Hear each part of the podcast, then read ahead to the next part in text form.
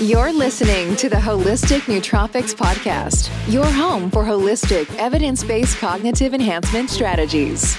And now, your host, Eric Levi. What is going on, everybody? Welcome back to another episode of the Holistic Nootropics Podcast, where we discuss using nootropics, biohacking, and nutrition to help you boost your cognition. My name is Eric, and on today's show, we have Dave Sherwin, who is a certified fitness nutrition coach and founder of Dirobi.com. His passion is helping grown-ups navigate real-world health challenges and achieve their best health and wellness at any age. He is also the creator and host of the Dirobi Health Show, which covers everything to do with health and wellness, including the latest in nutrition, exercise, supplements, and clinical studies. Dave, welcome to the Holistic Nootropics Podcast. Thank you, Eric. It's an honor to be here. Thank you for inviting me. Yes, sir. Absolutely. I'm so excited to talk to you because I, I uh, just from chatting before and just kind of following your work, I know we have so much in common, uh, so much that I know the listeners and viewers are going to get a ton of value out of. And I'm so excited to dive into all that. Before we jump into it, just want to give a quick shout out to everybody listening or watching, whatever platform you're on. If you enjoy the conversation, if you enjoy the podcast, maybe been hanging out a little bit, maybe this is your first time here, please take a moment and remember to subscribe. And if you enjoy what you're listening to or watching, give the episode a big thumbs up. And if you're feeling super passionate, like, man, I want to contribute, I want to give these people all my money, but I just can't do that. What else can I do to help the cause? Go on over to Apple Podcasts, leave the podcast a five star review, leave a nice comment. And if you don't enjoy it, then just avoid that whole part altogether. And the big payoff here is if you are somebody who is into health, wellness, supplementation, nootropics, biohacking, head on over to holisticnootropics.com and download a copy of my free supplement buying guide.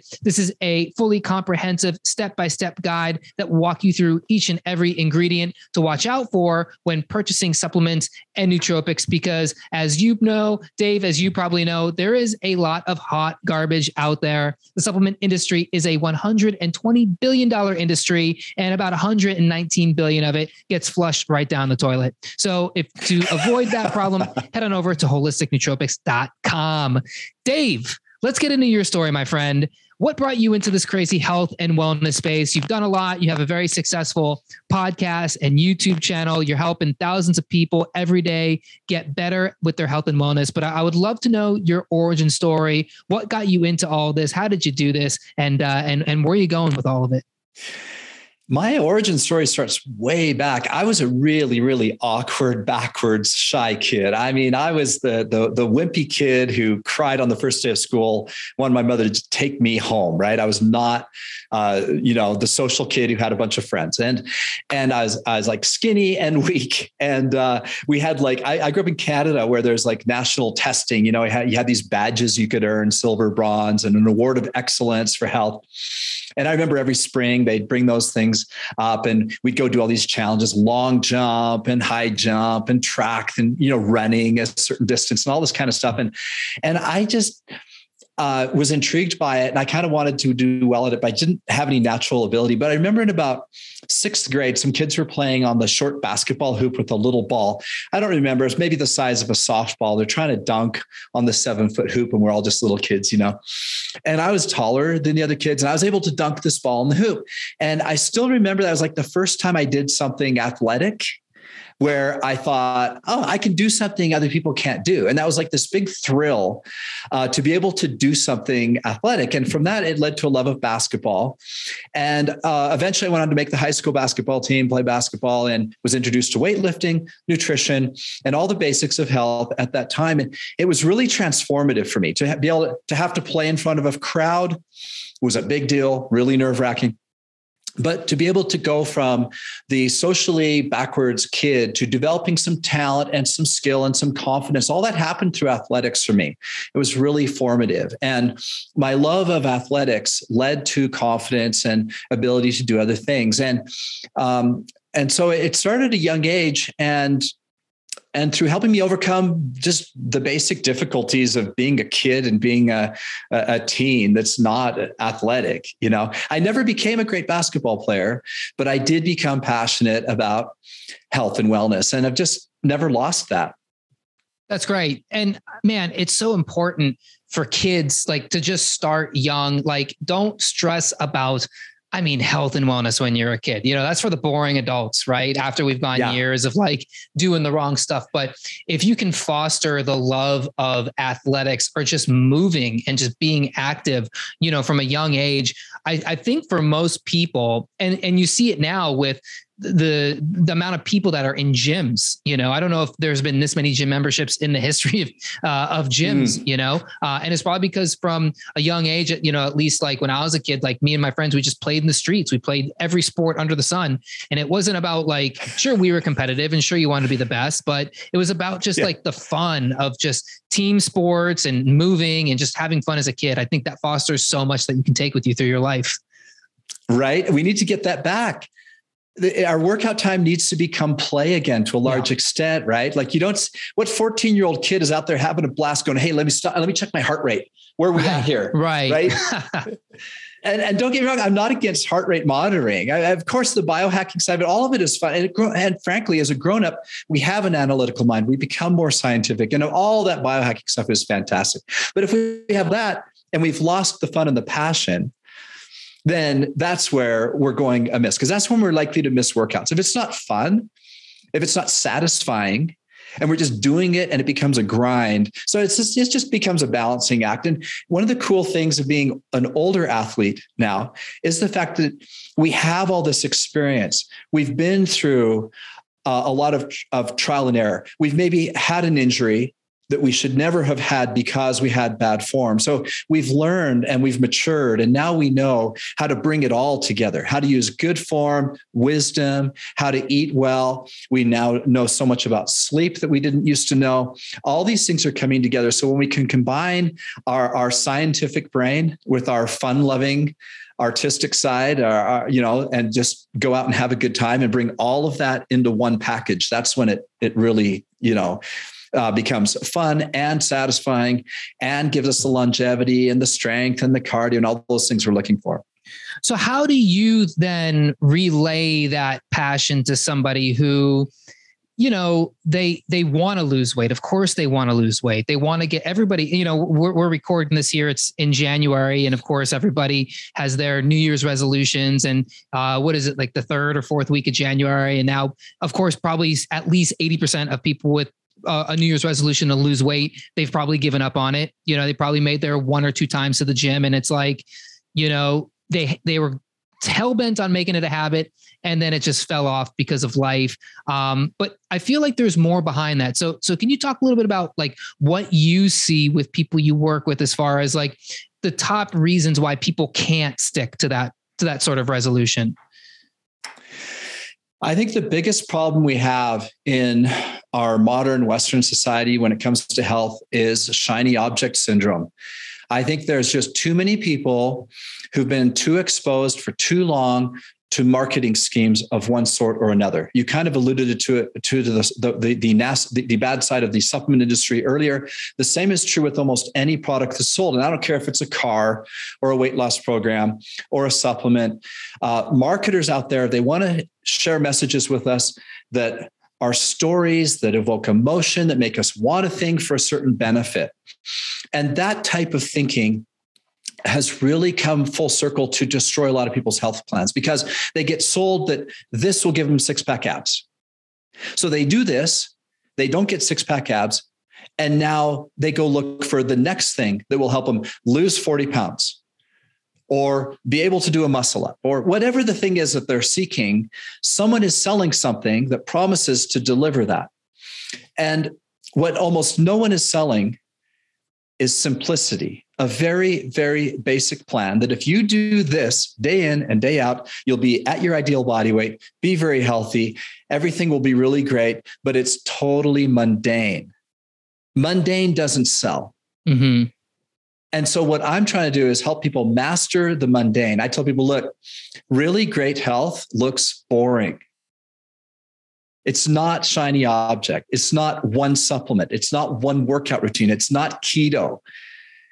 It, you take all those one word things Mediterranean, keto, right? Six pack abs, this supplement, nootropics, vitamins, minerals, gar, you know, ginkgo biloba, gar, garcinia, right? All, all these buzzwords, all these names, all these products, all this stuff. many of those can have their place in your plan, and your plan doesn't have to be complex.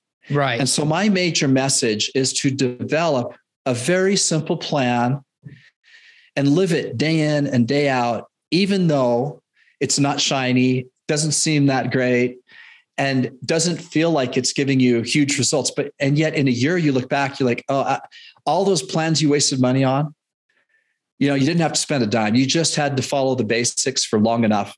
And that is the plan that works. And I'm dealing with it right now. I'm dealing with all those people. I just kicked a lady out of our Facebook group. I rarely, rarely do that, right?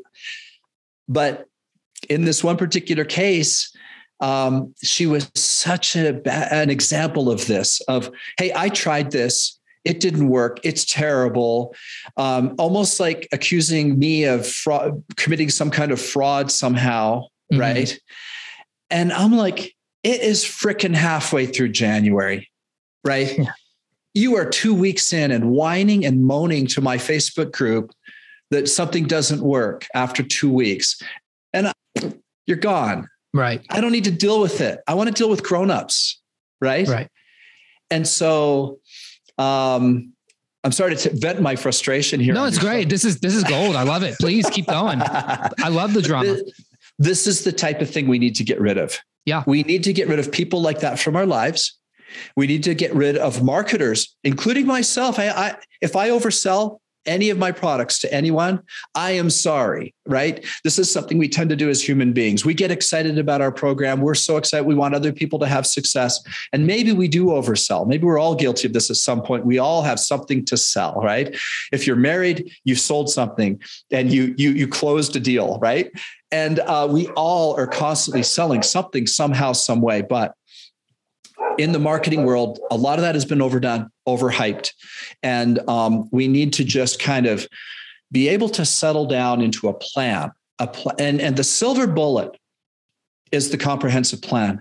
It's not the supplement, it's not the workout, it's not the diet, it's not the sleep, it's not the water. It's all of them as a plan done consistently 24 hours a day, seven days a week, 365, right? And that is the shiny object. The shiny object is a system that you can live within with foods you enjoy, workouts you enjoy, supplements that work. And when all of it comes together, that's when you reach your goal. Not one of those things is the solution. They're all a piece of the puzzle, and you need all pieces. Yeah. Well, I mean, I'm so happy you shared that, especially with that specific example, because that is a huge problem it's always been a problem in the health and wellness space. Everybody's wanted to lose weight, I mean, forever. And they go, I want to look like that person and I want to lose this belly fat and I want my, yeah. I want to have more energy and more of this and more of that. So what am I going to do? I'm going to go to the GNC and I'm going to walk down the aisles and every mm-hmm. aisle has something that says this is for brain health, this is for weight loss, this is for and you've probably seen the commercials and you saw like this fat burner pill. Like my god, the amount of the amount of affiliates out there selling fat burner pills, making a killing off of selling these things and you know, people take them and they go it's not working, you know? And it's like, well yeah, because you can't rely on a pill to to lose weight to give you that ideal body. Because you know what i find in in health and wellness and i wasn't going to go this way this direction but it really is true that your outer your, the way you look on the outside is a true reflection of of who you are and the beliefs you hold on the inside. And if you are feeling rushed if you're feeling anxious if you're feeling impatient then that that 15 pounds of stubborn weight is never going to come off. You know it might come off for a small bit but you know it goes on just as fast as it came off, it might even add more to it because if you don't implement the right habits and the right attitude towards health and wellness um, by mastering the basics, then um, you're gonna you're gonna struggle a lot, and I see it a lot. I talk about slowing down to go fast with people. We talk about this in our business. It's, it sounds like a contradiction, slow down to go fast. But the fact is, uh, you talked about that person. Uh, I, I like that. They had the idea, to lose 15 pounds, and then they headed to the GNC. Well, what they should have done, in my opinion, or maybe there's a few other things they, they could have done. I don't know everyone. I don't know the answer for everyone. We're all trying to figure that out ourselves. But let me tell you one way before you rush out anywhere and before you buy a single thing, spend that time and sit, sitting down with a pad of paper or your iPad or however you take notes and write the word why at the top and go, I, am feeling like I want to lose 15 pounds. Why? Now, the first answer might be, well, I want to fit in my skinnier jeans. Those jeans that are too tight right now, I, I liked, I want those to fit. Now you write down underneath, I want to fit in my skinny jeans. You write why again. Why do I want to fit in my skinny jeans? Oh, because uh, when I did, I'd been going to the gym and I felt really good. And I, I felt like I was a better version of myself. Okay. So we really want to get in the skinny jeans, not because we want to fit in the skinny jeans, but because the skinny jeans were a time in our life when we were doing some good habits. Okay. Why do we want to get back to that? And and we call this the five whys. And it's kind of hard actually. And it might take an hour. But if you sit down and you can really go inside and you can really get to the bottom of why, why, why, why, why five times and really figure that out, what is really your underlying true motive and what it is that you truly want. Because a lot of people don't know what they want, right? These are just whims. Mm-hmm.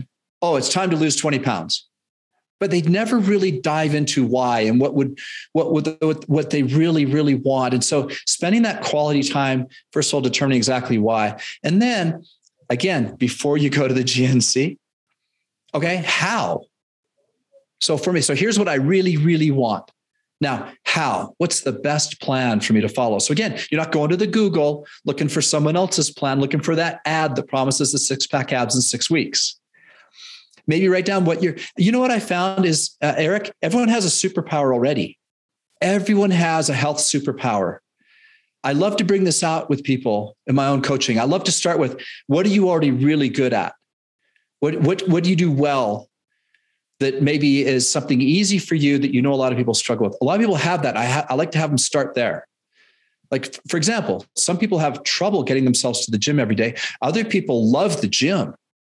They might they might eat junk right? That might be their achilles heel is in the kitchen. And for others it's the opposite. But from the why and learning what we really really want we then want to develop our own plan. And and yes we might use the google and we might find a guru uh, of, or a coach uh, but really a lot of people already kind of know. They, they kind of know. They know what they know what they shouldn't be eating.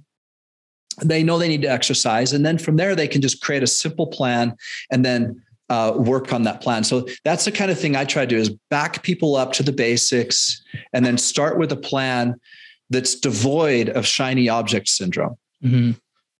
That's excellent. I, I, think that's really good, and a lot of people need that. I, I, I look at it like weight loss as a side effect, because when you really start mm-hmm. living that intentional life, you know, and you find you know the thing that you're capable of doing like a lot of people you can't tell them we got to go to the gym five days a week i mean that's just not right. possible they might love the gym they might not have time like i'm i'm in a I mean, for the last couple years, especially since the pandemic started, I didn't have access to a gym, but I love the gym so much that I just found a way to do it. Like I got one kettlebell, and you know, when everything was closed, I was literally going behind um, my apartment building and there's like a beach back there and I would just grab a freaking rock and I would do like goblet squats with a giant rock and I would do like thrusters with a giant rock. Like I could not be stopped, but I was like, I just have to move. I just have to do it. And it's not like I have a goal. I have to make this, I have to lose this weight. It was just my mindset was I love to do this movement. I love to be outside. I love to get the sun. I love to sweat.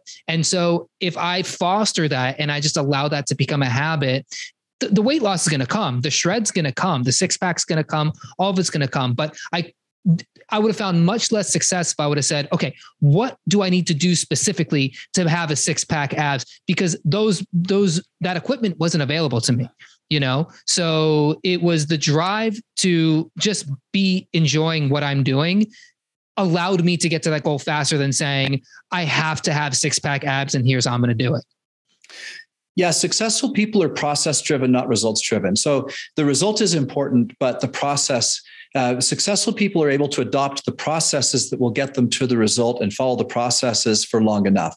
Unsuccessful people really think they want the result and they think about the result all the time. They get on the scale all the time. They're thinking a lot about losing the 15 pounds and they're not thinking so much about drinking water today and eliminating unhealthy carbs, overcoming the soda addiction, right? And so it, we need to make that shift. That's part of the shiny object syndrome is being able to back up and trust a process that will get us to the result and let the result come when it will.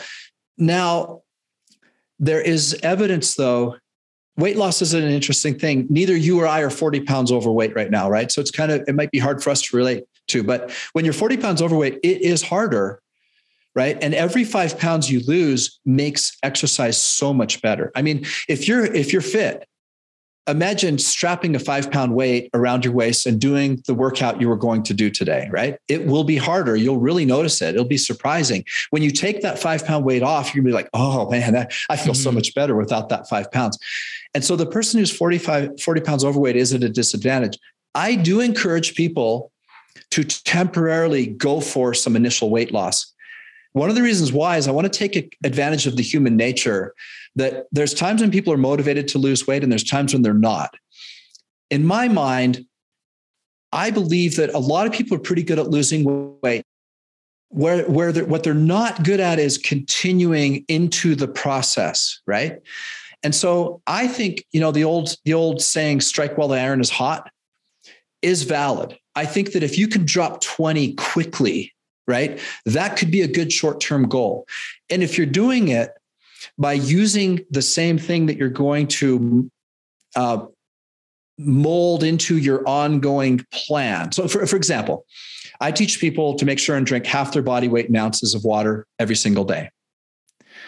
Now, do I only drink water? I don't. I'm I'm I I, I generally avoid unhealthy drinks, but I can uh, have a, a treat I'll have a diet soda now and then or a juice or something. But if someone's wanting to lose weight, I tell them, look, just don't drink anything but water short term. I know you you might want uh, alcohol on a Friday night or whatever, but for the next month, let's just go really really clean, okay? You can keep up your enthusiasm for a month. Most people can. A month or two or even 3. Many people can be a little more extreme for a short period of time. So, oftentimes you want to start the weight loss customer off with a rapid weight loss protocol, but do it with the same principles that they're going to keep for the rest of their life drinking lots of water, eating slowly and mindfully, intermittent fasting, eating healthy carbs, fats, and protein. So there's another great example. Can you never have another treat in your life? No. But if you're on a weight loss plan, maybe for the next blank period of time, for you know yourself, how long can you be really dedicated for? Can you go without sugar for three weeks? So, how about in three weeks, you try to lose some weight? So, we do a, a short term, very strict plan of eliminating sugar and junk food, eating healthy carbs, fats, and proteins, knowing that we don't have to do it forever.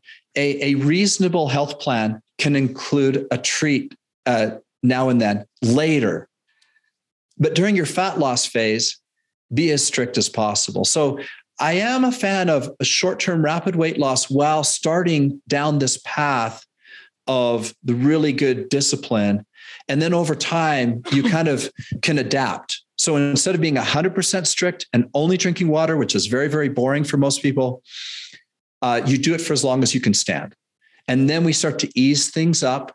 And then we go for that process orientation that you talked about, where the weight loss, we shift from focusing on weight loss to focusing on process, mm-hmm. easing things up, but going with the, the basics now and letting the rest of the weight loss happen naturally. And I think there's a component too of you have to change people's mindset of food because people have a really mm. distorted way of thinking about food as um as almost like identity you know like every day i eat this you know? I remember uh, a health coach who um, you know i'm friends with they were saying like i'm working with a client and they will not give up their afternoon like turkey sandwich or whatever it was. Like they it was like a bologna sandwich it's like something that you know it's like if you just got rid of that thing you this would this would be a, a benefit to you because it could help you. Um, and for a lot of people i find that if you what I tell people is if you just master the first hour of your day, the rest of your day is a cakewalk.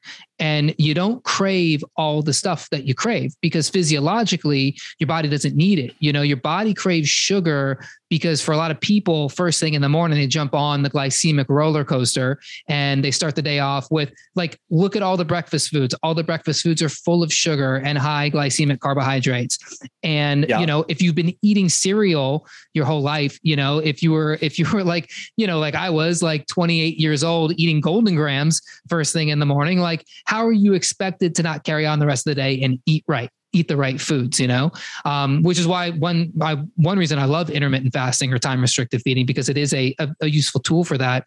But you know, when you when you can help people get out of this mindset of like I have to eat a bowl of Golden Grahams first thing in the morning, or I have to have three cups of coffee first thing in the morning. If you can say, look, if you can hold that first cup of coffee off for like to be up for two hours instead of within the first hour, you will make a world of difference if you don't need a bagel in the morning and maybe substitute that for something more high protein, the rest of your day will be much easier with the food. Okay, I'm going to push back a little bit on that. Sure. Okay, there's different coaching philosophies that come in here. Now, one of the things um, people need to be ready for a thing. Okay, like for example, I mentioned the person who's ready to lose weight. I want to take advantage of that and run down that track as far as they can because people can hold their motivation for a certain period of time. None of us remain motivated forever. None of us is highly motivated every single day. We're all human, we're all emotional, and we're all on a roller coaster. We all go through a death in the family, a divorce, we go through problems, we go through stuff. Life has stuff, right? And at certain times, we're ready for a thing, and at certain times, we're not. One of the questions I will ask people is, what are you not ready to give up? If the person tells me, look, I, I am drinking six diet cokes a day. I know I shouldn't be drinking six diet cokes a day, but I've tried to quit. It's my Achilles heel. Now I just asked them a question: What are you not ready to give up? And the first thing that popped in their mind was there's six diet cokes. You know, what I tell them, you're going to keep the six diet cokes for now. You already know it's a problem. I know it's a problem, but guess what? There's lots of other things we can do. Now, guess what happens mentally? They, oh, oh, you're not going to make me give up my six diet cokes right now. No, I'm not. Because when I asked you, what are you not ready to give up? It's the first thing you said. Now, there's a lot we can do around your six Diet Cokes. So let's talk about what we can do. And we can introduce are you ready to make all your other drinks water? Are you ready to do intermittent fasting? Are you ready to eliminate unhealthy carbs? Right. So, what we want to do is, is kind of um, start with where a person is at. It's kind of like what you said about the natural weight loss. The same is true with some uh, some unhealthy cab, uh, unhealthy habits. Uh, that through our natural, uh, as we adopt these good healthy habits in other ways, and we elevate ourselves in one area, then the unhealthy habit that we've been fighting for years often becomes easier as we develop skill in other areas around it. Where one day, naturally, like ah, I I'm going to skip this Diet Coke right now. Mm-hmm. I don't need that right now. Um, and so I do think we have to be sensitive to that as coaches, that if we are asking them to give up or change too much too fast, uh, that that uh, that person may not last. And so we do have to be sensitive to that and, and allow people grace, right? Um, and and identify those areas that are emotionally wound up in their life. The, the bowl of Golden Grahams. I got to have my Golden Grahams. Okay. How about though if we delay it till 11 o'clock in the morning? Can mm-hmm. we do that? You can keep the Golden Grahams, but do not eat them at 7 a.m. How about that? And that's a compromise a lot of people can make. And so um, we, we want to work with people where they're at. 100% agree. I, I, I absolutely agree. Um, you know, I think one thing as the, one of the biggest mistakes that health coaches make is you know, I think a lot of health coaches they they they get into it because they go, this thing worked for me, so this is going to work for everybody. Right. And then what they do is they're instead of um, you know, uh, instead of helping, they're evangelizing. Um, there's actually a great yes. book. It's called um, oh, it's I forget it's called like the story. Oh, it's a it's a marketing book. Um, and basically, what it is though, it's it's got a lot of interesting psychology. Where um, Story Brand, that's what it's called, by this dude Donald ah. Miller, and uh, he, sounds interesting. Know, it's really interesting because he talks about um, you know he's he's helped with uh, marketing for a lot of uh, you know Fortune 500 companies and all this stuff, but his approach to marketing isn't like hey, you know, you have to beat customers over the head with the way that you want them to think. Instead, instead of you being the hero, you make them the hero yeah. and you are the guide. And as health coaches, that's what we are. We're not the person's hero, we're their guide. So if right. they're not ready to go somewhere, you can't, as a guide, take them to that place. So yeah. in the case of the Diet Cokes, you're right. Like, hey, six diet cokes that's non-negotiable uh, i want to lose weight i want to get healthy you know i want to lower my cholesterol i want to lower my blood sugar but i'm not going to give the six diet cokes what else can we do well great news dude there are literally endless amounts of things we could do um, yeah. which is why i think one of the most valuable tools that i have as a health coach and i know um, you know kind of people in my circle of health coaches do is a food and mood journal because what you mm. do is you have people write down what they eat throughout the day uh, and then you have them write the way they feel within that time block. So if a person, you know, again, I like to work with people who they're not just trying to lose weight, but they're like dealing with depression or anxiety. I mean, this is like a rampant problem right now. You know, a lot of people have a lot of issues um, yeah. emotionally, and it's really amazing when somebody starts writing down that's that you know that that third bowl of Golden Grahams and in that time block, or I'm saying uh, that third Diet Coke, and then somewhere in that time block, they go, I just got really depressed. I just started feeling really depressed. I don't know why. Like two o'clock rolls around and I just start feeling really sad. I don't know why, or I start feeling really hopeless, or I start this dark cloud kind of rolls in, or or I start feeling really anxious and I feel like I'm never going to get what I want, and I feel like I'm stuck and all, and I start panicking, and it's like well, let's look back at all of the chemicals you put in your body because we forget food is chemicals and your body's a chemistry lab. What what right. chemicals did you add into the equation? And let's see if you can start connecting those dots. And there is a there is a magical thing where we as humans that when we put the hand on the pen and the pen to the paper, the brain starts starts um, alchemizing all of these things.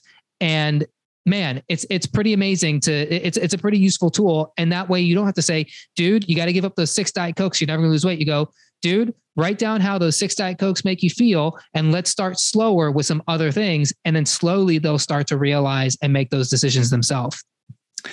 Yeah, and this is a nootropic show, so let's talk about caffeine for a minute, can we? Absolutely. People do not realize, or maybe they do, I don't know. One of the most basic nootropics is caffeine. Now, caffeine is a really interesting thing. And I have found through my research and personal experience with other people that caffeine can be broken down into thirds among demographics.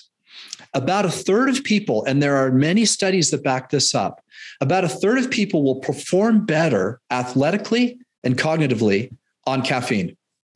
It's a known fact. Another third will not, but they won't have any negative effect, or they might have mild negative effects or a tiny little bit of positive effect, but it doesn't just, it just doesn't do much for them.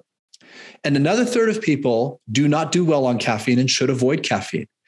And interestingly, some people, when they take caffeine, the negative effect they have is extreme tiredness. It puts them to sleep we all have a different way of processing caffeine. And so there's all this guilt and all this different stuff about caffeine. Now, back to what you said earlier about the way we as human beings work. We tend to think, well, this doesn't work, or this does work, or this doesn't work for me. And so it doesn't work for anybody. Now, caffeine is one of these areas where the fact is it metabolizes differently among various groups of people. So it's a really good one to figure out how well it works for you. I have a product right here that I enjoy. It's called Focus Up. It's by a Virginia company called Zuma uh, Worldwide. I found this company years ago and I've loved it. It has caffeine. And this is like my morning cup of coffee. Okay. Where a lot of people love a cup of coffee as a pick me up. Uh, this is a, uh, uh, a, a, brain um, enhancing, I guess, uh, type of product. I also like it as a pre workout. So personally, I thrive on caffeine. Give me a 200 milligram pre workout drink and I'll have a better workout. But I totally understand that to another person, that's the worst possible thing that they could do. So for those of you listening, uh, I, I think that this is a, a great area of personal experimentation to decide you may be feeling very guilty about your caffeine intake when in fact it's just good for you. Your metabolism loves it and you you can learn through your own experimentation. Now, the FDA used to advise to take no more than 600 milligrams a day of caffeine. They have changed that down, I think, largely at the um, uh, the the behest of the Mayo Clinic. There's been a lot more, a lot of research, and and long ago established that 400 milligrams of caffeine was a good daily max. I tend to agree with that. So, if I have a 200 milligram pre workout, I, I pay attention to that and I try not to have more than 200 more milligrams in the course of a day. So that's some really good advice uh, because if you take too much caffeine, of course, there can be negatives, hypertension, and um, other negative uh, consequences, um, and just overstimulation of our, our mind. Uh, and even you know lead to us being an anxious and, and awful person to be around right so mm-hmm. there are limits to caffeine but uh, doing your own personal experimentation with caffeine as a nootropic, I think, is a smart thing to do. And understand how much is good for you, how much is too much. Um, maybe err towards a natural drink, as I have done, versus uh, something that's more unhealthy and uh, maybe maybe for some people listening this kind of alleviates some guilt. Maybe they feel guilty taking in any caffeine. I don't know. But it, it's such a, a interesting topic because it works so well for some people and not at all uh, for others. And so this is one of those areas where uh, it's just worth taking the time to figure out which camp you fall into and whether it's helping you or not.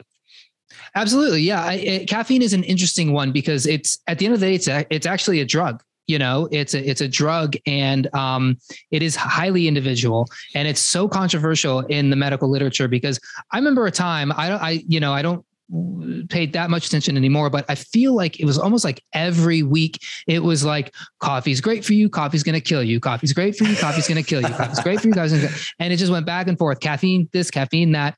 Um, mm-hmm. You know, and mm-hmm. we have to remember too, caffeine comes in a lot of different packages. You know, like you're yep. drinking it in that in that blend. You know, so a lot of people drink it in coffee. A lot of people drink it in soda. A lot of people drink it in yep. fufu coffees with a lot of sugar and whipped cream and all this stuff. Right? Can come right. in chocolate. Can come in. It's, right. it's just it, it's endless, right? Comes in green tea, and then there's all that stuff, right? Um, personally, you know, I look at caffeine like, what is your purpose for using it? You know, um, yeah.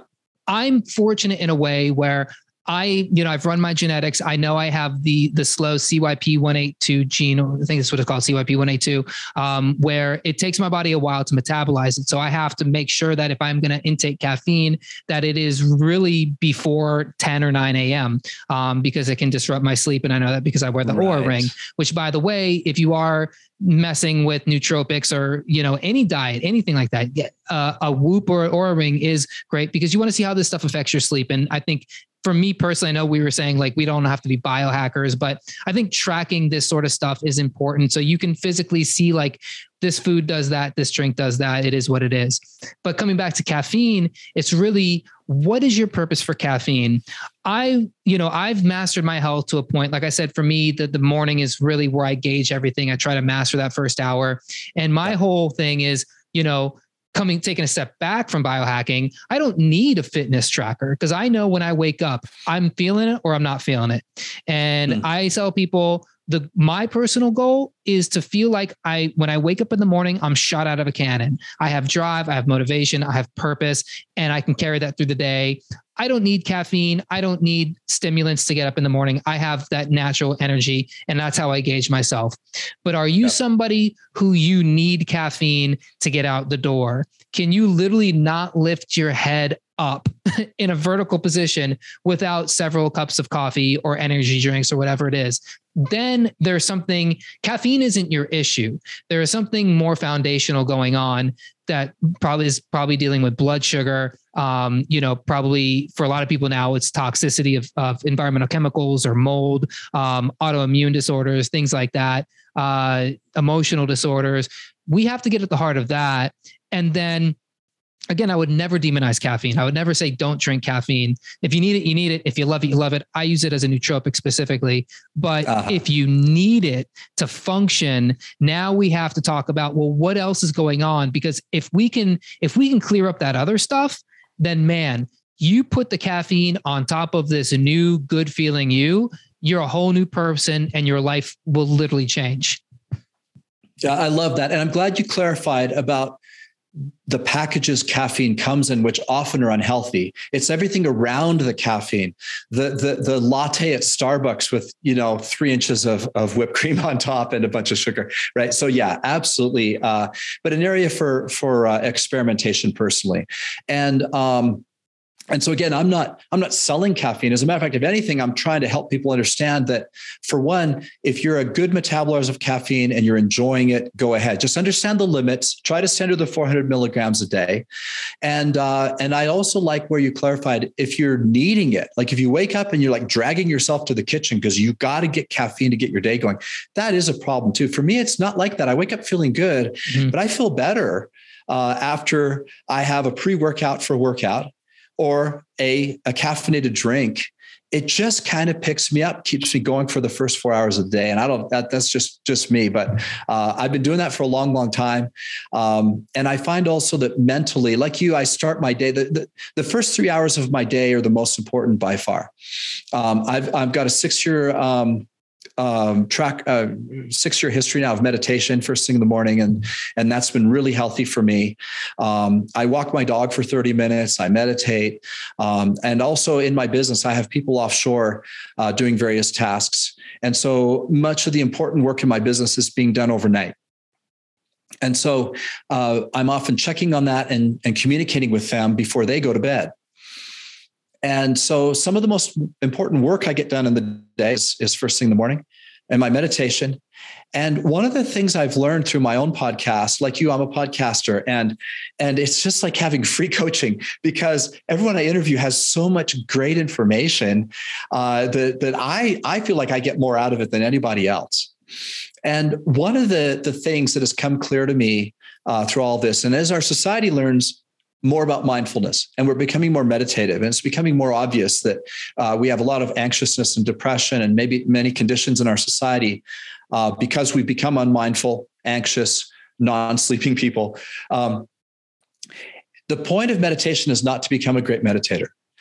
The point of meditation is to become more mindful in our daily life to take from our sitting into our daily life mindfulness and I have found that meditating right before my workout and then doing mindful meditation, uh, I'm sorry, mindful exercise has been fantastic. I, I exercise an hour a day, seven days a week, um, varying intensities. I do a couple of recovery days where it's yoga or just straight mobility uh, for that whole hour.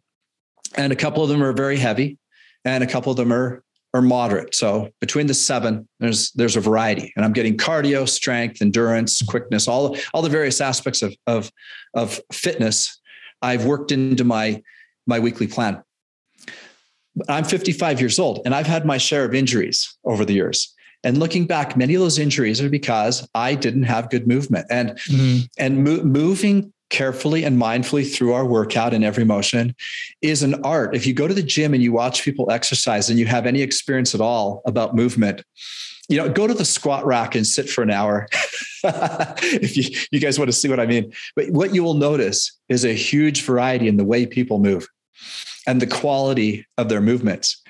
Uh, and it's easy to see in other people, but it's hard to see in ourselves or to feel or experience. And so I found that my habit of meditation has been wonderful in and of itself.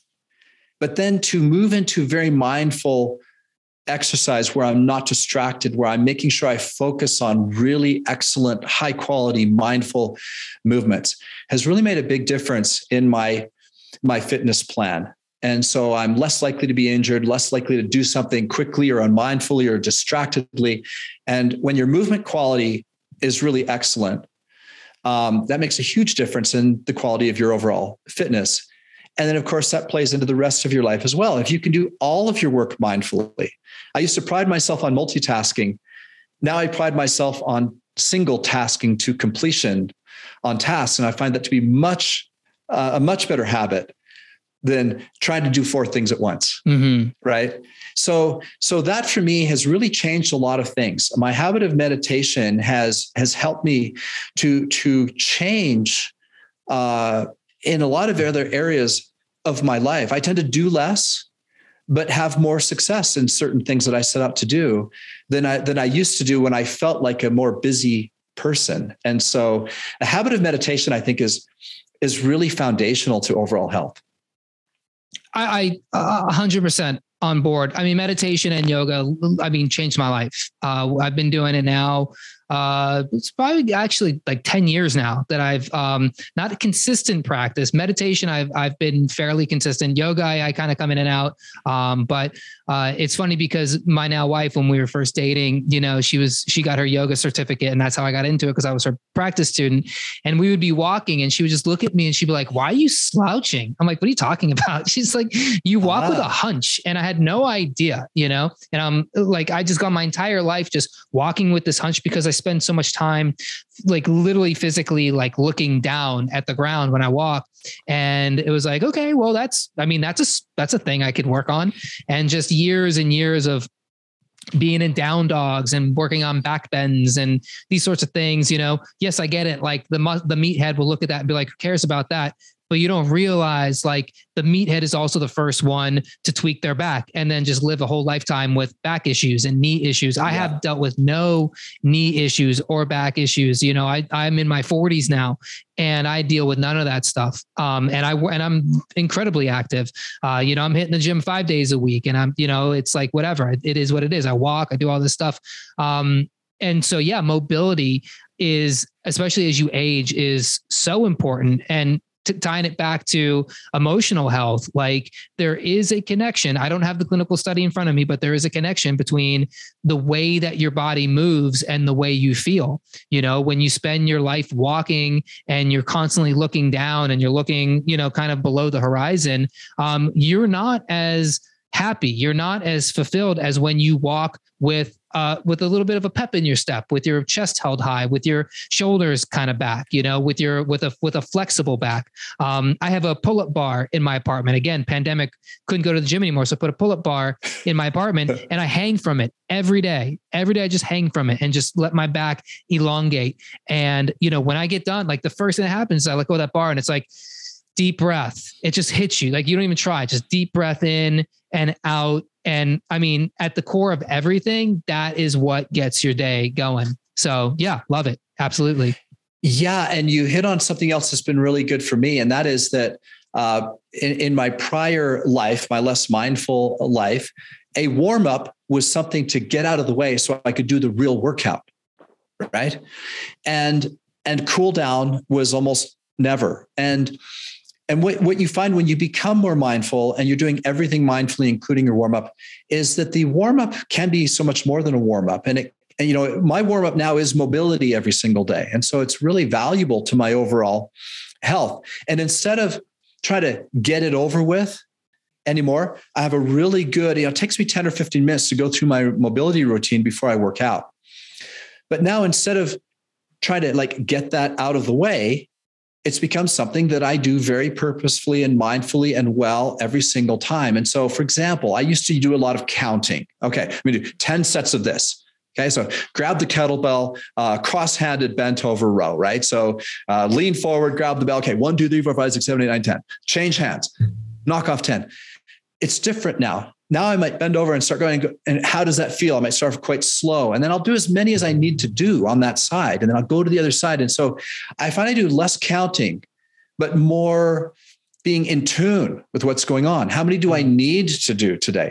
How long do I need to stay? Instead of doing all of the exercises on my list, I might, I, I like the other day, for example, I do weighted 90 90s. I love that exercise. I'm a golfer. And as far as hip strength and everything, that's one of the best exercises you could do. And um, and typically I just do that for a few minutes each day. And the other day I was like, oh man, I need this. And I sat back into those for probably 10 solid minutes and just did a weighted 90 90 back and forth and back and forth and back and forth. And that's something I never used to do. But now uh, with this, like just bringing the mindfulness into it, where instead of checking off lists or counting things. You're just you're doing what your body needs each day.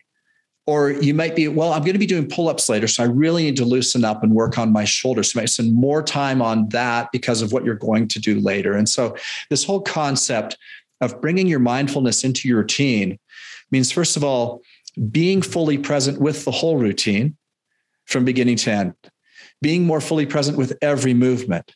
Every squat I do very carefully, you know, and I want to make sure my back is in the right position and that my feet are in the right position and that my knees are, are working correctly, right? And all these things are things that, um, yeah, you can just knock them off and check them off the list. Uh, and, and, but you get so much more out of your your workout when every single one of them is done with intention and mindfulness and presence. Yes, I love it. That's, I mean, that's so true, and I think that's a good place to to wrap things up here. Um, you know, this has been such a fun conversation. Uh, I love just talking about just general health and wellness stuff like this. You know, like just kind of tying everything back to the beginning. You know, like we overcomplicate our health and our our our plans and we're going for the bright shiny objects and we all want to biohack and get the latest greatest you know wearable or gadget or or supplement and you know boost our NAD and live forever. But meanwhile we're not like living well in this moment, you know? So instead of living, you know, 90 really healthy, great years, we want to live 150 miserable, tough, inflamed years. So, right. um, again, I love just, just tying things back to the basics like this. I love your approach, Dave. Um, you know, before we sign off, can you, can you talk a little bit about your, uh, you know, your Dirobi health show and, and kind of what you got going on over there?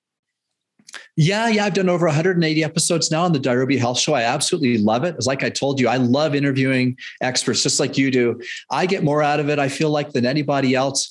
Uh, but I've had some really great people. You know, James Lawrence, who has the world record in Ironman triathlons, uh, has been on my show. I've got uh, New York Times best-selling authors. I've got people of everyone from neuroscience uh, to nutrition, fitness, meditation.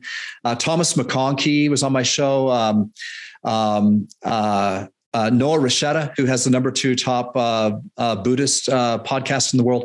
So I've had some very interesting guests. It's been wonderful. People want to check that out. It's the Dirobi Health Show, D I R O B I. I also have some good resources I'd like to share, Eric. Um, yes, please. Uh, on Dirobi.com, on the resources page, there's some free downloads you can get. Uh, one of them is called the Dirobi Undiet. That's where I've distilled the seven principles that I teach everybody. And I, I think they will work for anyone. There's a one pager if you just want to print it out and put it on your fridge of all the principles that we teach all of our clients, the seven principles of success for, for health. Um, and then there's a 10 page PDF also if they want to download it uh, and read it. And there's another interesting one that I'm really uh, happy about, and I think people will really find interesting. And it's called The Virtuous Cycle.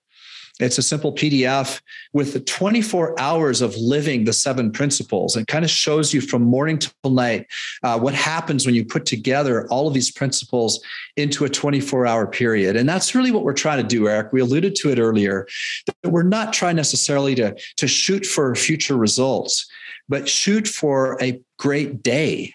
If we put together enough great days, the future results will come naturally. You said that earlier about weight loss. It should be a natural thing, and um, and I and I agree with that. And uh, we've had some back and forth here and different ideas, and maybe, some, but but overall, I think that we both agree 100 percent on that. That if if everyone listening just put together enough healthy days, that they don't have to worry about the future because it will naturally be a healthy future. So also they can use the the discount code insider to get 15% off any products at Dirobi.com. Awesome. And what I'll do is when we release this, I will make a whole show notes page for you and we'll put all that stuff in there, all those links and that insider um, promo code and people can save themselves some money. And I really hope uh, the people listening and uh, watching go check you out. Cause again, I think, you know, I think you have some really uh, great insight into how to help people really get to the root cause of their um, of their health and wellness challenges. And uh, and it's been a pleasure talking to you, Dave. Thanks so much for joining Thanks. me. Thanks for having me on the show. It's been great. Absolutely. And viewer, listener, again, go follow Dave on all of his socials and on the interwebs. And if you enjoyed this, remember to give it a big thumbs up, subscribe if you haven't yet, and head on over to holisticnootropics.com to learn more. Until next time, peace. Thanks for listening. For more brain boosting info, in depth articles, and show notes, check out holisticnootropics.com.